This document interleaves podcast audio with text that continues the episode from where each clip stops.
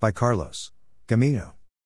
If you're like many people, you've heard of political asylum in the US but how do you qualify for it, and what does it include?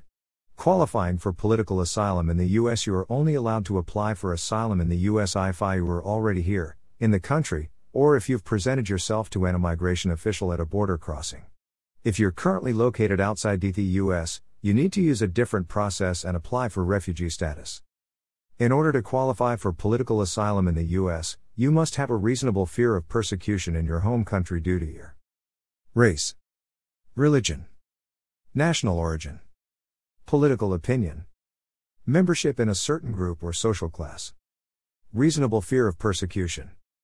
A reasonable fear of persecution means that you have a 10 to 15% chance of being persecuted. You don't have to show immigration officials that you'll definitely be persecuted or that you've been persecuted in the past. If you have been persecuted in the past, you most likely have a reasonable fear of future persecution, but every case is different. What is persecution? Generally speaking, the infliction of suffering or harm, or threat of loss of life or liberty, qualifies as persecution. Things like a torture, long term imprisonment, or severe bodily harm count, as well. Being put under constant surveillance, being pressured to join a criminal group or being on the receiving end of discrimination in housing, passport issuance, or education can also be considered persecution. Unfortunately, though, there's no clear cut definition of persecution under U.S. asylum law, and that means it's up to the SIS official you're dealing with to make a determination. Do you need to talk to a lawyer about immigration issues?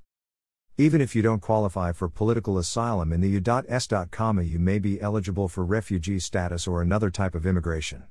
It may be a good idea for you to call a Milwaukee immigration attorney who can give you legal advice that's tailored to your situation. Call us at 414 383 6700 right now to set up a consultation with an immigration lawyer. We may be able to help you. Carlos Gamino